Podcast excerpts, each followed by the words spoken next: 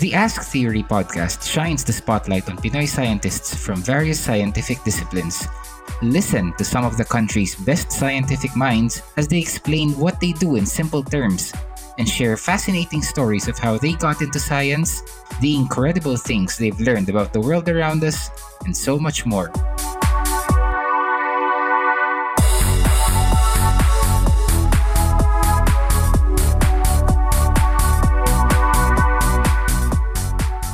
Hello, Dr. Chris. Welcome to the Ask Theory podcast.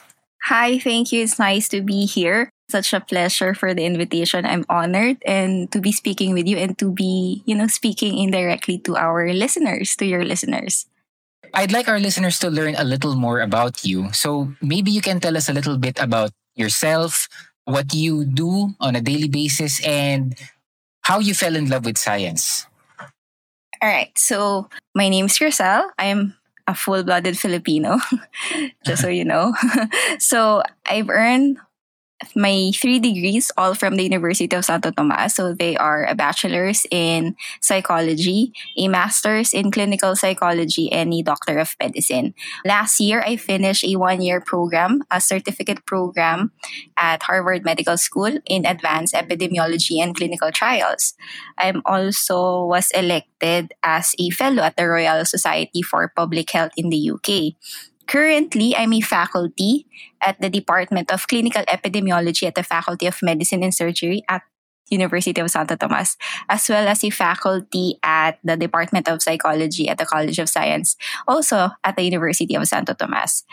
I'm also affiliated with St. Luke's Medical Center, College of Medicine, as a research fellow on climate change and mental health.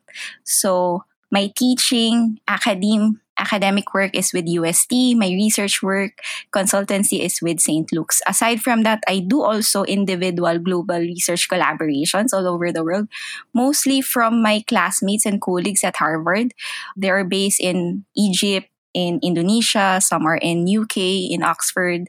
A lot of them are, you know, all over the place. So we try even after our program we still we still connect and try to you know collaborate with researchers especially trying to understand the differences of human behavior because i'm that's my specialty in understanding you know different ethnicity and how these behaviors relates or associates with certain diseases. So that's what we're trying to study mostly. So yeah so that's me. Mm-hmm. I have a question. How do you fit all of that in in, in 24 hours? you have a very busy schedule. Yeah, I do. I actually have the same comment with my mom because I gave her my schedule for this because it's a, it's the start of the school year of the academic year. So I have a new schedule for from August until December and I gave it to my mom. And she said to me, "When are you sleeping?" So I think because of my medical training pro my medical training, it programmed me to to be satisfied sleeping at least five hours a week. Although it's not suggested, you know, oh, dapat yeah. talaga na at least eight hours, six to seven or eight hours every night. No, especially even in adults. No, more so because we're still, you know, we're using a lot of energy, and then we're a little more frailer than we were younger, especially our bodies and our backs. Hindi na kaya ng likod natin magtrabaho masyado. Oh. Yeah, no, uh, lumalabas na lahat ng sakit-sakit. So, especially in our early 30s, doon na naglalabasan. Late 20s, early 30s, doon na sumasakit yung mga likod natin. Anyway, going back. Ko din. yeah. so, it takes a lot of planning number one. So I really plan my day. I'm quite OC with that. For example, on Mondays, I have a class from 7 to 1 p.m. I mm-hmm. take an hour lunch break and then from from 2 until 6 p.m. I do some research or some paperworks. So it's all online anyway. So that's that's the beauty about about the not the beauty about the pandemic, beauty about working from home especially yeah. in a remote setting. So everything is online. I can do multiple tasks at the same time. I can check my emails from USD, for example, and my emails from St. Luke's and my personal email, which is what I use for my global collaboration. So you can, you know, work, you know, multitasking. So that's that's that's the thing that I often do.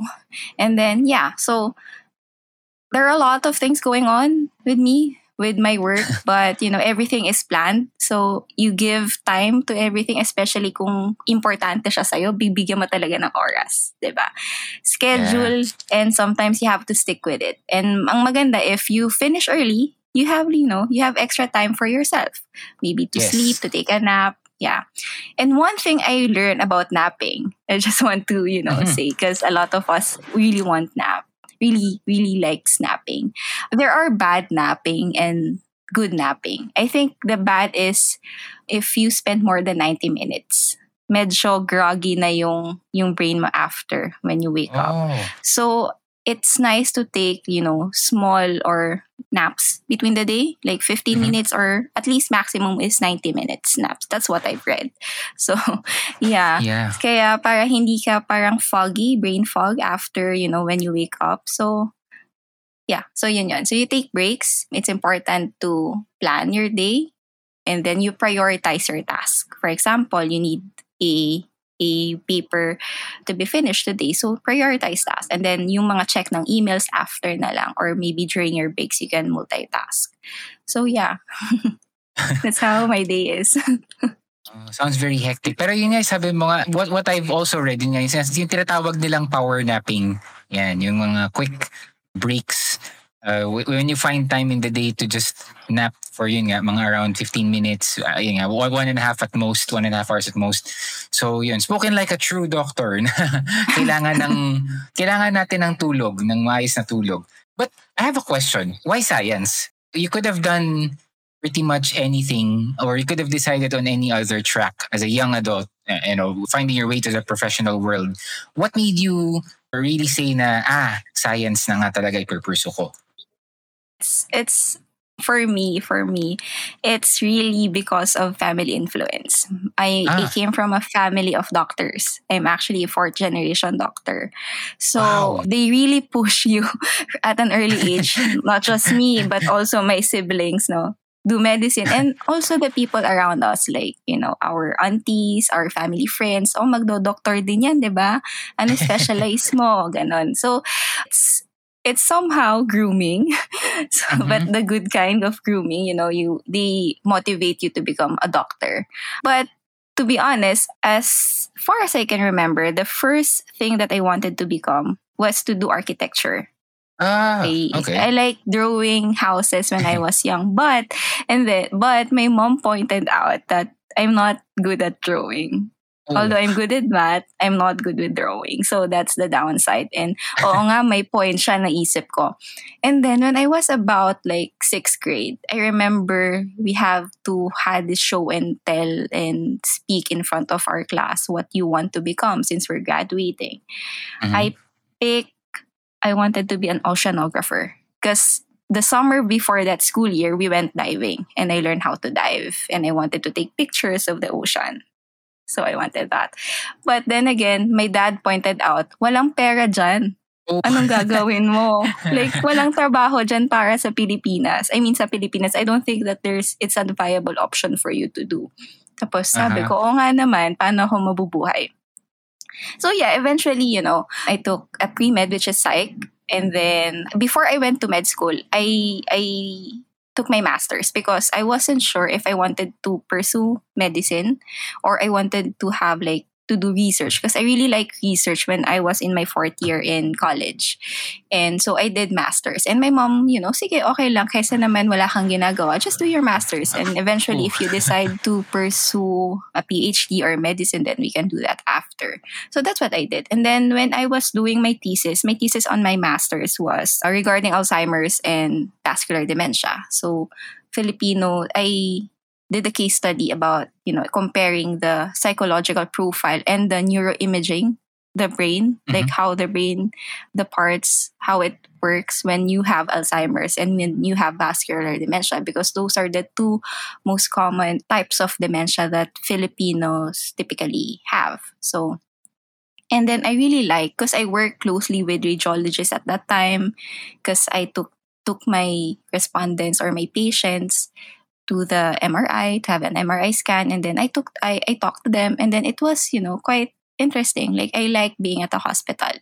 And okay, so I told my mom instead of doing a PhD, okay, let's go to med school.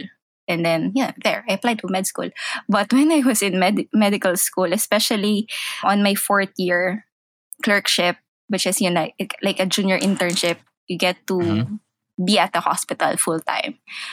I hated the hospital. Like it's so toxic it's so toxic. Like I, I feel like I couldn't really function. Like I feel out of place, sort of. Mm-hmm. But I like helping people. I like, you know, helping my patients. But for me, it's not I feel like I'm I'm not in the right place. Like this is the hospital setting is not for me. So I ventured other options. And then I met fellow fellow Filipinos as well. That's why it, it that's they are my inspiration to really pursue the field that I'm in right now. So I met a couple of scholars. They were scholars then, like Dr. Renzo Ginto, my boss actually at St. Luke's. He's a graduate of UP, PGH, and then he he took a PhD, doctor in philo- doctor in public health at Harvard. So we kind of had, had an exchange, and then you know he wasn't practice. He's not a clinician. He's not practicing as a doctor. He's into research, and then huh, that's really interesting. So this is someone, you know, a Filipino who is not a clinician but who is in academe who's doing research and I want to do what he does. So yeah, so I, I kind of, and not just him, there are a lot more Filipinos scholars around the world who are studying, you know, in Oxford, in in Johns Hopkins, are doing great stuff because they they deal with research. Some they deal with with health policy. You know what guides our DOH, our clinician on what to do when certain diseases comes up, or like what's the update on medicine, for example, on treatments of certain diseases. So, so you're kind of, you know, indirectly helping patients as well because you're helping with the policy that most clinicians, when we when I say clinician, these are the doctors, the medical doctors who are practicing, you know, who are seeing patients. So you're still, you know, you're still a scientist, you're still a doctor. You just help you just help in other ways. And that for me is reassuring it's validating that, you know, especially for the Philippines, hindi common kasi. Then mm-hmm. I don't blame them. Doctor, you know, medical doctor ka, isa kang physician, tapos wala ka sa hospital, wala ka sa clinic. Yeah. Hindi ka, hindi ka tumitingin ng pasyente. Bakit parang? Bakit? Bakit yung oh. ginagawa mo? ang ang sabi, ang ang laging sinasabi nila, sayang naman. Yun, yun yung, mm. sayang naman ba't di ka nagpa-practice? It's a common misconception and I don't really blame them because that's how Filipinos usually see doctors. You know, na doon ka, tumitingin ka ng pasyente, nagpapagaling ka uh. ng pasyente na may sakit. And that's okay. But, you know, when I ventured out, there are a lot, you know, mm, yung MD mo, yung pagiging doctor of, yung medical doctor mo, it's not just, you know, it's not just you treating medicine. Kasi mostly, the educational system here, they train you to become clinicians. And mm-hmm. then, not a lot of medical school offers, you know, training in other fields, in like, you know, application of medicine in other forms. Sometimes, it's good to be both too. Like you have a practice and then later on you went to policy making or you went into research. That's a great path too. But some, like me, I don't really see myself as a clinician although you know i see patients i can see patients when i want to. I'm a licensed physician.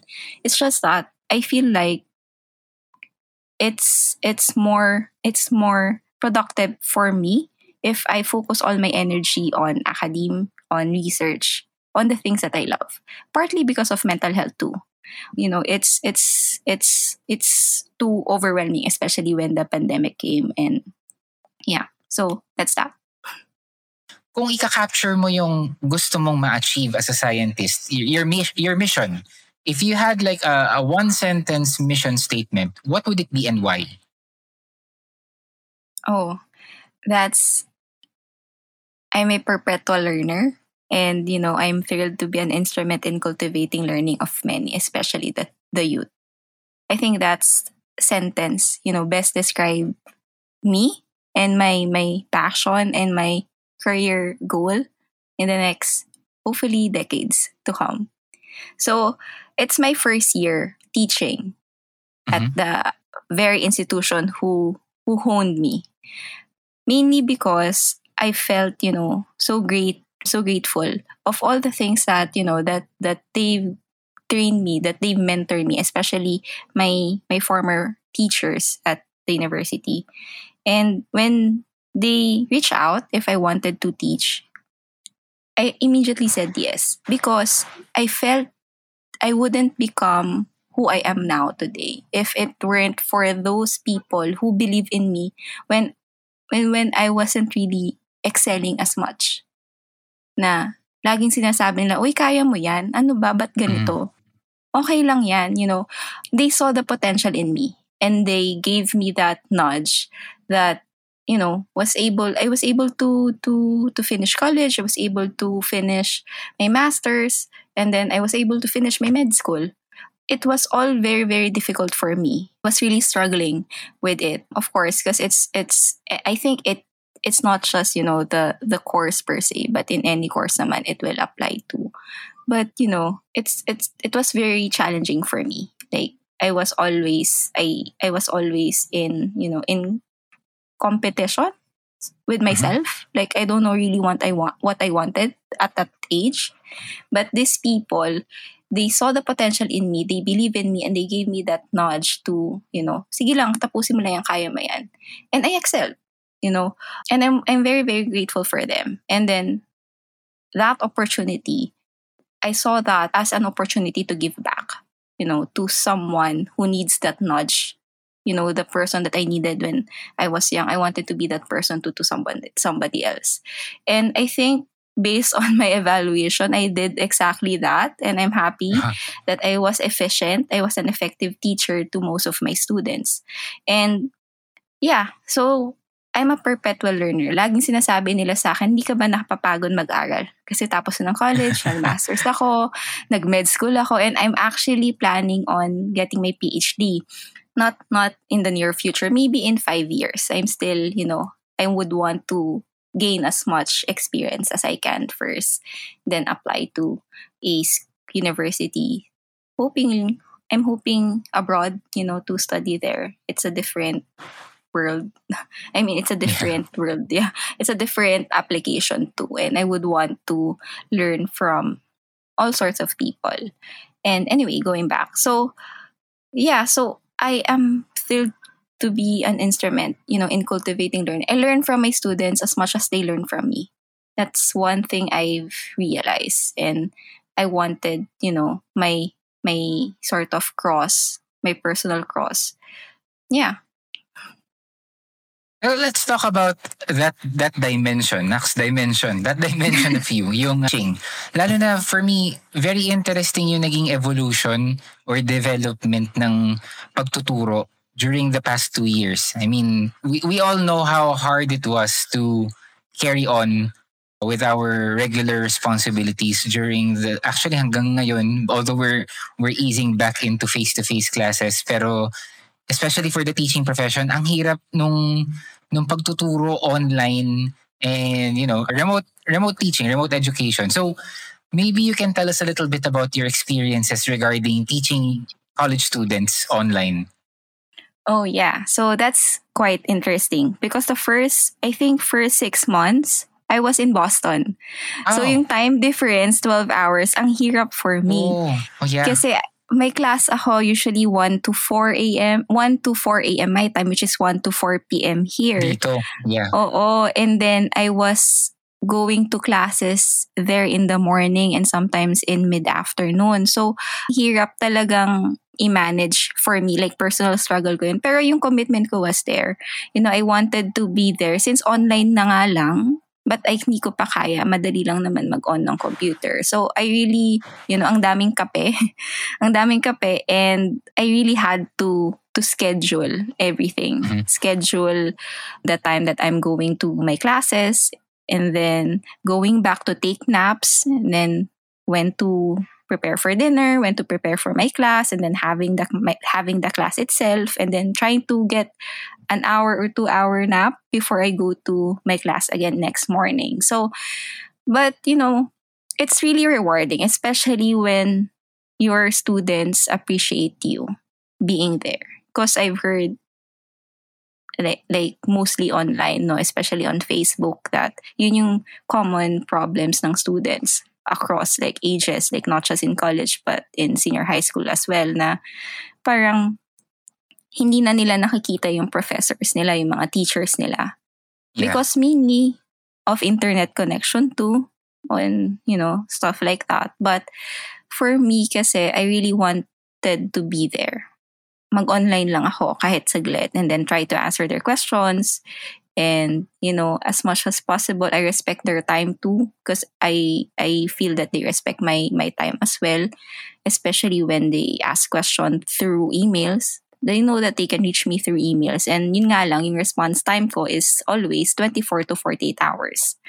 Mm, and then yeah so it's it takes a lot of communicating with your students kasi um you have to dapat yun nga we have to respect their time yung time yeah. ng class natin. So i have to be there on on time not just on time like 15 minutes before the class starts online.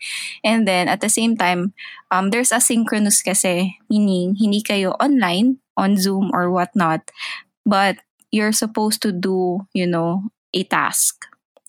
And you're available like for me as a teacher you're available for questions whenever they have like online dapat online ka nun. So you have to respect them then na dapat kung they have questions you, you immediately answer it. You know you immediately reply to their emails and be detailed as possible. So it takes a lot of planning on my schedule number one. It also takes a lot of planning on my core site. Like, we have like an online classroom. Lahat na ng kailangan nila andito, lahat na ng mga requirements, what what are expected from them for this week, for the next week, and so and so forth. It's all there para clear lahat. You know, walang miscommunications. Kasi that's the problem with online setting.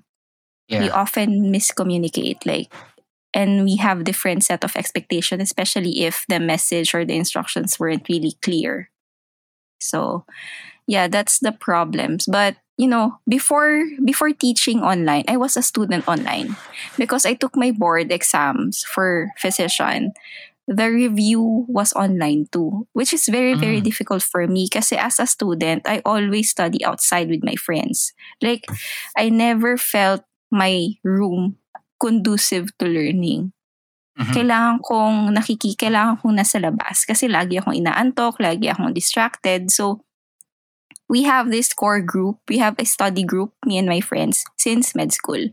So, we often study usually sa, kung may budget kami, may allowance pa sa Starbucks or sa mga cafes. yeah. Pero pag wala na, nasa condo na lang. You know, condo na lang ng isa. Tapos, nagtatanungan kami and all that. So, it was really, really hard for me. So, I know the struggle of online class. I think that's a a one perspective that I really consider for my students. Alam ko yung feeling na nag-online class. Alam ko yung feeling na nag-aantay sa instructions ng teacher. Bakit ang labo? Bakit ganito? Ganyan. So, some students, they prefer pre-recorded lectures. Ako naman personally, I wanted an online Zoom like synchronous yeah. live lecture because if they have questions, I want to address it agad. Kasi baka hindi lang Yeah, baka kasi hindi lang sila for students, I mean, at their age, most or some of them nahihiya magtanong. Yeah. No, nahihiya baka i-judge sila ganyan. So maganda, I always encourage them to ask questions. You know, I won't judge them. Wala. Ganyan, lahat tayo sa sabog. okay lang yan. You know, yeah. lahat tayo nagsastruggle. Lahat tayo mm. merong hindi naintindihan. And maybe, you know, your question is also a question of some of your classmates na mahirap din magtanungan. Especially yeah. them. If I have like first year and second year college students na hindi sila magkakilala magkakaklase, like personally, di ba? Ang hirap din nun. Kasi kami, yung transition namin from face-to-face study group, naging online study group when we were reviewing, madali lang kasi we had that rapport already. We were already friends. So talking mm-hmm. online, studying online is is just need it needed little adjustment lang talaga. You know, mostly yeah. online like paano to, paano ba yung Zoom, paano ba tong Google Meet and all that. But yeah, for them it's very it's it's you know it's a struggle talaga yung online setting and then meeting new friends meeting new people, people, gaining new friends. Ang hirap talaga yun, which I understand naman. So as much as, and I think with the university then that I've been, and I'm with, medyo, ano din naman kami, we really take into consideration the students' welfare. Kahit pa paano, I'm really proud of that. And, you know, we listen to them. Like, I listen to my students if they need, you know, masyadong madami na. Okay, sige. Let's let's arrange arrange things. Ano yung kailangan nating ano pwede nating i-adjust. Ganun. So, uh, I don't wanna say I'm lenient. It's just that I'm understanding. If, especially if it may merit naman talaga to adjust certain examinations, for example, or not really examinations, certain projects or assignments, mga, mga deadlines. Kaya kung kayang i-adjust, i-adjust natin. Kung wala naman naapektuhan na ibang assignments or ibang projects for our classes. So, yeah so that's how how we you know how my teaching during the pandemic went naitawid naman namin number one talaga communication you know that's really important and scheduling for my part since half of it I was in Boston but yeah pagbalik ko struggle na naman kasi I had to readjust mm-hmm. with the time zone so yeah yeah but I'm very, very fortunate din kasi supportive yung students and supportive yung faculty na nag I didn't have to apply for academic leave. So it's okay. Not just you know, make not just you making ways for your students, but also your your co-faculty helping you find ways to be able to teach properly. Mm-mm. Yeah. Mm-hmm. So communication really, really is important at that time. It was the most important, you know, thing that you could do, we could do, communicate. Ano ba kailangan nyo? Kasi kung yung ibang students, nahihiya din magsabi. Pero we you have to make them you know comfortable and make them understand that it is for them too. Na sige, it's it's yours. I mean, it's your learning. You should also have a say. Well, at least for me, that's my my perspective. Moving from you as an educator, let's go back to you as a student, a global clinical research scholar. So, mula sa pagiging educator, balik tayo sa ikaw anan, patuloy na natututo. So, can you tell us a little bit about your experiences and some of the opportunities and challenges that come with being a global clinical research scholar? Oh, yeah. So, when I was, I think it was fourth grade, when I was in hmm. grade four, just just a bit background lang. A bit a little kwento lang about it. When I was in grade 4, I learned about we learned in school about the Ivy Leagues in the US. And then uh-huh. there's Harvard, there's Yale, there's Princeton, there's Stanford, all of those. And then my teacher said Harvard Medical School is the best medical school in the con- in the world. So when when I came home, kwentuhan kami ng mama ko. Sabi ko, ma, sabi ni, mama, sabi ni teacher, ganito, ganyan, ganyan. Harvard daw, galing-galing. Ang ganda daw ng, yun daw yung pinakamagaling na school, med school. Yeah. And then, she, of course, I mentioned earlier that my parents and my family are very vocal of us becoming doctors. Of so, yeah. So, pero sabi ko naman, at that age, sinabi ko, alam ko naman hindi ko kaya dyan eh. At saka hindi din namin kaya. Like, hindi kaya ng utak ko. Alam ko naman yun. Tsaka hindi kaya ng finances. Kasi, of course, that's the US. Like, Ba't sila kukuha ng taga Pilipinas? I'm, and I'm from Mindanao. Like, just so you know, I'm from Jensan. So mm-hmm. I was born and raised there until I was in high school. So, but before I went to bed that day, yung at night, I wrote Harvard Medical School on my notebook, on my journal. But, you know, I knew that wala lang. I just wanted to visit the campus. Gusto ko lang siya, gusto ko lang magpa-picture yun lang yung pangarap ko. Uh-huh. Gusto ko lang magpa-picture. And then, fourth year med school, yung clerkship, yung one-year internship, may month kasi kami for electives. And then that electives, you can choose where you want to conduct it and what specialization. And my friends, is, friends and I went to the US. And then I was had an opportunity to visit Boston and to, to visit Harvard. So I went there, I went to the campus, I went, you know, around the other Harvard affiliated affiliated hospitals. And ang saya-saya ko noon kasi for me, at that time, feel ko yun na yung ano, yun na yung fulfillment ng childhood dream ko. Like, ito na yun. Ito na yung, yung sinulat ko sa journal ko. Nagpa-picture ako. I sent it to my mom. I posted it, you know. Na-check ko na, na-check ko na from my bucket list na nagpa-picture ako sa Harvard. And then, a year later, I got reconnected with one of my seniors sa organization, isang club sa sa med school. So, sabi niya, di ba gusto mo ng research? Oh, I did this program at Harvard kasi he's already a resident in the US. Mm-hmm. So, I did this kasi I need uh, I need a research research activity for my CV.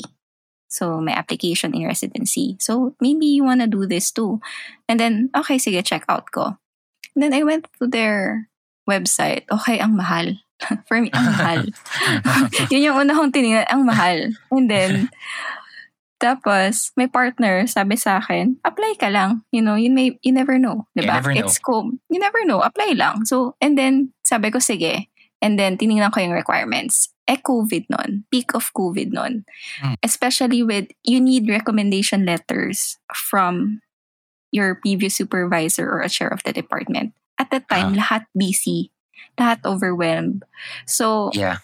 nahihiya din naman ako na makikisuyo ako na you know, can you write me a recommendation letter, ganyan, ganyan. And then, eventually, sabi ko, sige, tingnan natin if it's for me. So, I emailed a couple of my mentors in med school. And then, you know, like, it's a miracle. The next day, they sent me the recommendation letter. Okay, sige. And then, here it is. So, parang, okay.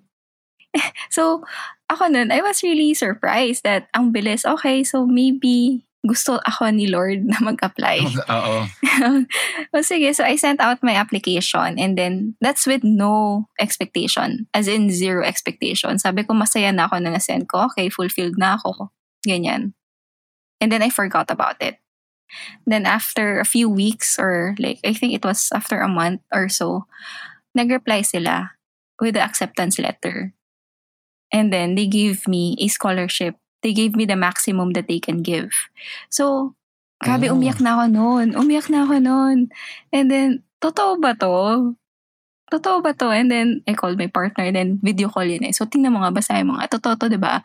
Like, I'm not, know, hindi ako naduduling and all that. Yeah. Then, okay, masaya ako. But after that, nabasa ko, okay, you have to pay for this, blah, blah, blah. For the, Oof. you know, confirmation. You have to yeah. reserve. You have to pay for your slot to be reserved. Ganyan. Okay, pandemic. Wala pa akong lisensya noon. Paano ako magpa-practice? Paano ako kukuha? And I was, I, I was really, ano, apprehensive. I didn't really want to ask money from my parents kasi they already paid for my education, like my college, mm-hmm. my master's, and my med school. So it's too much. Plus, I have you know siblings pa, younger siblings who are in who are still in school. So nag-isip ako, paano ko, how will I pay?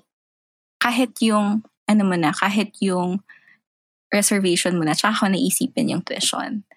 And then, I don't know, my dad, I told my parents, of course, and then my dad told a couple of my, a, a, couple of our relatives in the US, and then, you know, they chip in. And then, yeah, so everyone helped.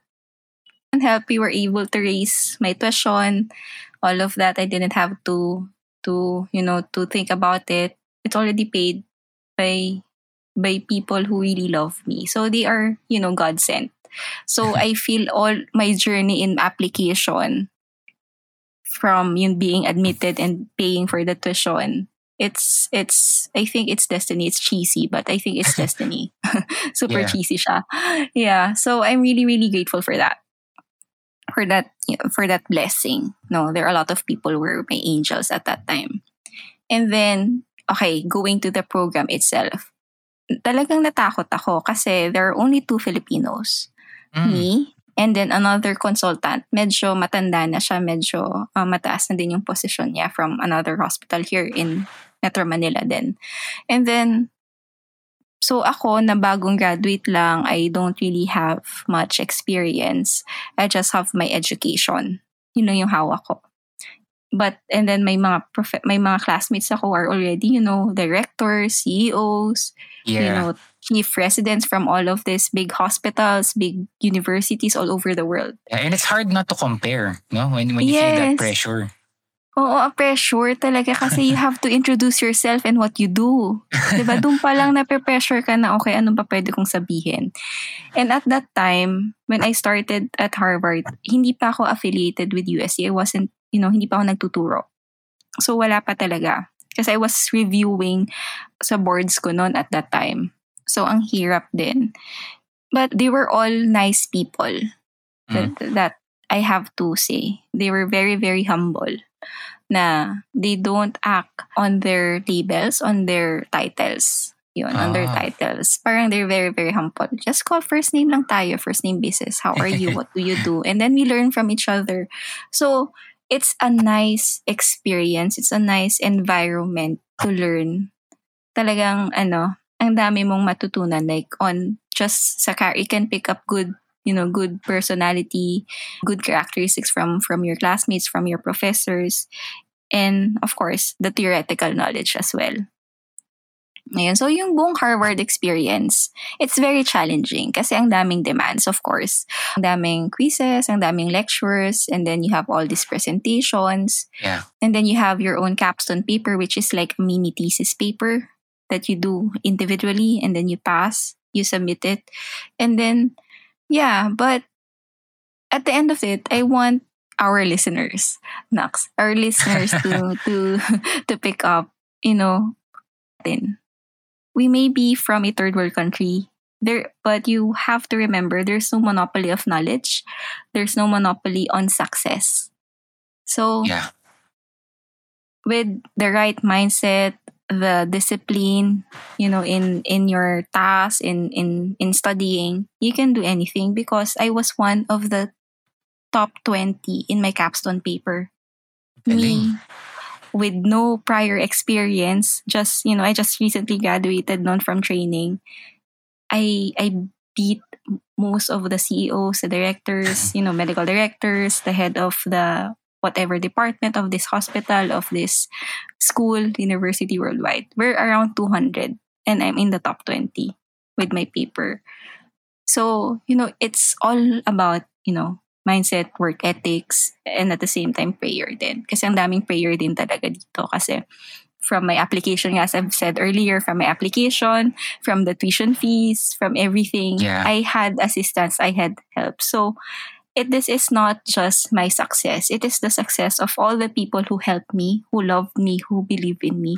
So it really took a a, a village. A village yeah. A village for this. And I shared those success. Kaya I really wanted to give back then you know kasi this is not me this is not me. Hindi lang ako to. Hindi lang this is not of my own doing. Like I, I believe it is you know it's it's my purpose. I prayed for it. I prayed about my dreams, kung ano yung mga plans ko sa life. And then, somehow, God answers it through the people I meet. And then, He guided me. Ano ba yung ifo-focus ko? Ano yung gagawin ko?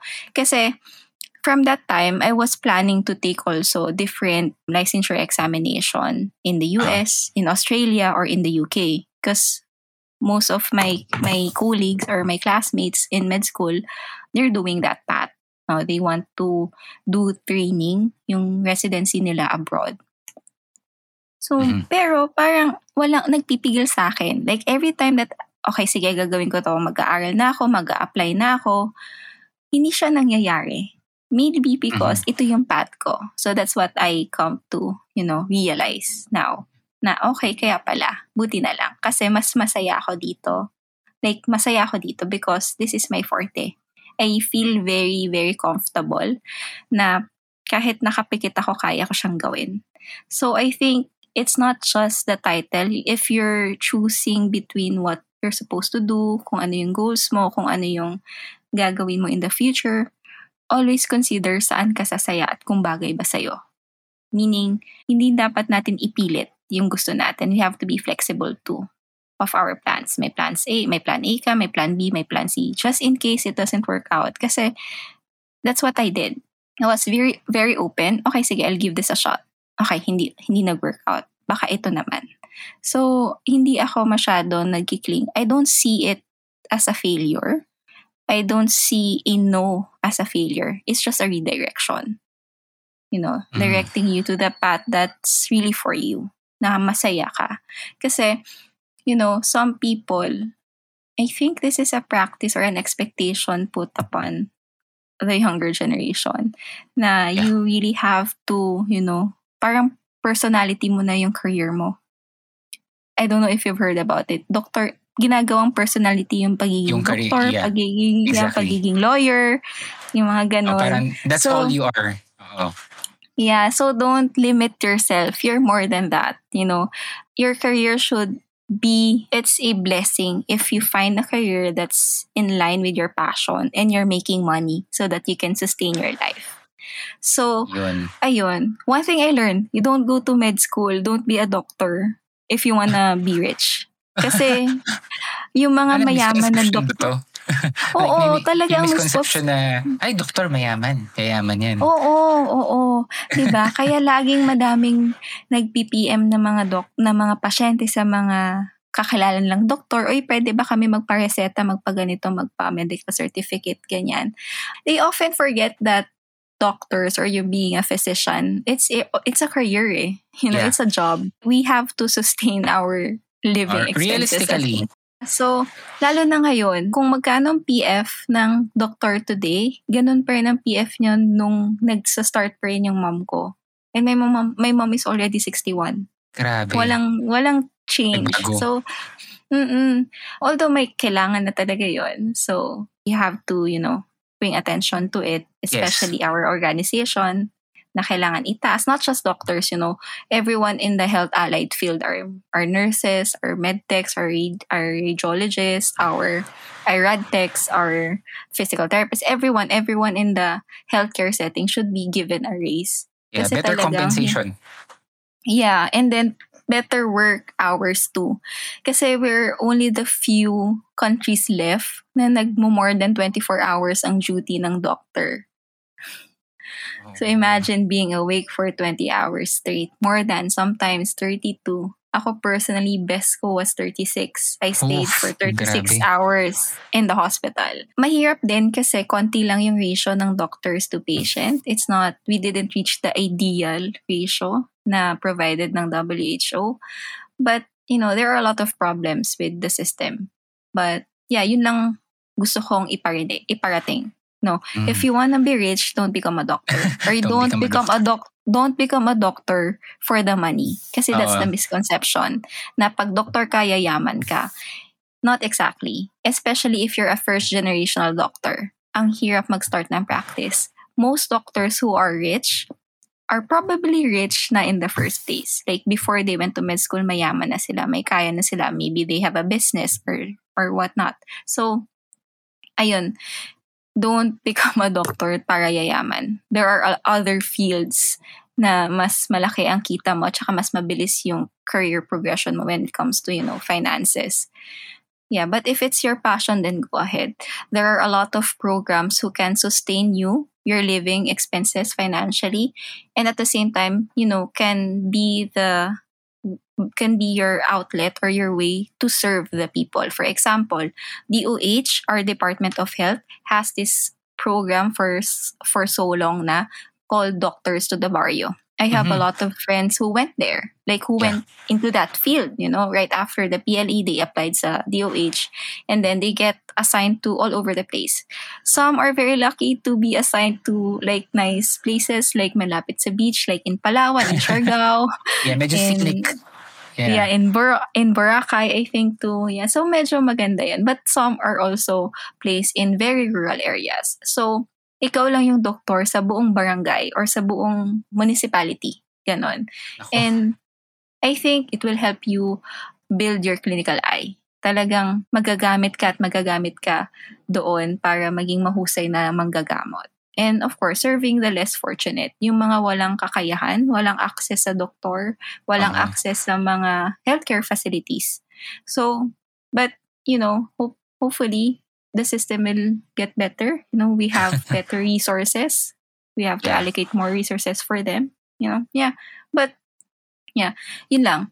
Don't go into medicine just for the money. That's that's my point. Kanina, you mentioned that your research topic was on climate change and mental health. Kasi when we talk about climate change, we, we often just examine the environmental impact of it. Pero that to me is a really interesting take on it. So maybe you can tell us a little more about that. Oh, yeah. So I'm actually with St. Luke's to do or to conduct researches that is in line with climate change and mental health. So for now, I could not disclose oh, yung research ako. namin ngayon. But oh. but it's interesting kasi when we talk about climate change and how, parang isipin mo, parang ang out of this world naman, di ba? Climate change, tas biglang mental health. health di ba? Uh-huh. Parang, yeah, because hindi natin ako consider how our environment can affect us, you know? Like, mm. especially if you live in the city, you know. But what we're trying to establish here is that, you know, recently in, in the past years, we've seen, you know, how climate change have increasingly stronger and has, you know, longer lasting impacts on people. It can be yeah. directly or indirectly that can affect their mental health and social, psychosocial well-being. For example, there are several environmental, social, and economic determinants of mental health that are negatively affected by climate change. So, this is according to WHO. They've already established and recommended five key approaches to address the impacts of climate mm-hmm. change mm-hmm. on mental health. So, the first one is you want to integrate climate change and consider into policy and programs for mental health so that we can better prepare for and respond to the climate crisis that we're experiencing. Number two, we're integrating some certain policies and programs that can or that directly deals with climate change and health. Like, and third, you know, we have to build global commitments because it's not just us. You know, you have big corporation, big big countries who are contributing to the destruction of our ecosystem. Yeah. And then we ha- also have to implement multi-sectorial and community-based approaches so that we can reduce the vulnerabilities and we can address the mental health and psychosocial impacts of the climate change. And lastly, you know, just addressing the large gap that exists in funding both for mental health and for corresponding and for responding to the health impacts of climate change. Mm-hmm. So, why why climate change? You know, number one, when we when you go into research, you always look for ano ba meron? Ano ba kailangan nating malaman? What are the gaps in understanding in certain topics? Yun yung tanong sa'yo lagi eh, so that you can come up with a topic with an idea. You, you can experience it no sa mga thesis natin, ganyan. Ano ba yung topic mo? Ano ba kailangan natin malaman? Ano yung gaps in that field? So, we now know that there are gaps in understanding the impact of climate change on health and psychosocial well being. But the good thing here is that the current knowledge that we now know is sufficient so that we can act to address these gaps. Yeah. Just to give you a picture of like how climate change interacts with, you know, the possible mental health and psychosocial outcomes.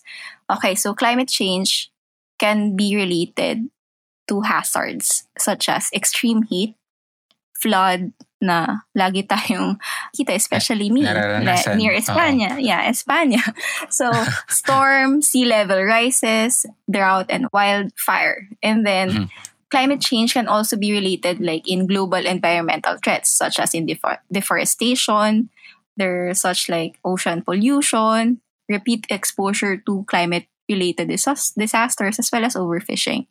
And then these exposures, these hazards are exposed in several pathways. One is environmental. It become mm-hmm. air pollutant. It be- there would be insufficient water quantity or quality. There there will be food insecurity. Napansin nyo ba for the past month, bawal yung large fries, 'di ba? Yeah. Mainly because of shortage the ano, may shortage supply. the potatoes. Uh, yeah, but mainly it's because of Ukraine. But yeah, partly I wanna believe it's also because of you know climate change. May effect din. Mm-mm. And then socio-economic, oh, a loss of livelihood. property loss or damage ng mga houses. What else? There are forced migration kasi nga you can no longer, especially those living in the coastal areas, they Yeah, wala couldn't silang choice. Yeah, hindi na sila pwedeng tumira doon kasi nga tumataas na yung water or yung sea level. So they have to migrate. So all those things could possibly, you know, lead to mental health and psychosocial stresses. Struggles and stresses. There's yeah, stress reaction. They could also lead to strained social relationships. It can lead to mental health conditions such as anxiety. Every time na bumabagyo or ma- maitim na yung ulap, hindi ka na makakatulog kasi iisipin mo baka bumaha, baka umulan, paano yung bahay mo. Yeah. It can lead to uh, depression, stress-related conditions, it can lead to hypertension, you know, and there's this sense of helplessness and fear and grief that we've been experiences like it's a global experience since the pandemic.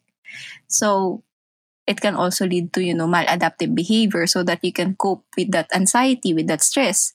You you can use, you know, illegal substances or alcohol and substance abuses, use and abuses. Mm. So those anxiety, there's actually a term coined to depict that anxiety being felt when you that anxiety towards climate change or climate anxieties. It's called eco anxieties or ecological grief or solastalgia. Ayun. So nostalgia. okay.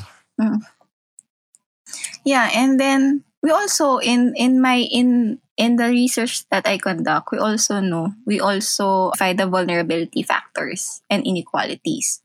Like for example, in health, what are the chronic diseases or the physical abilities or the pre-existing mental health conditions? In the socio-economic perspective, we talk about the power how poverty influence these ideas or influence one's mental health and psychosocial outcomes informal or insecure work, you know, the demographic profile of certain people, the geographic profile as well. Like, for example, how do we compare the eco anxiety Mhm. of so, of someone who is living along the coastal area versus someone living in the city? Diba? So, if you're in the city, usually hindi mo naman napapansin yan. Inisip mo lang traffic. But Oo. yeah. Oo. And also, we also consider social political aspect as well.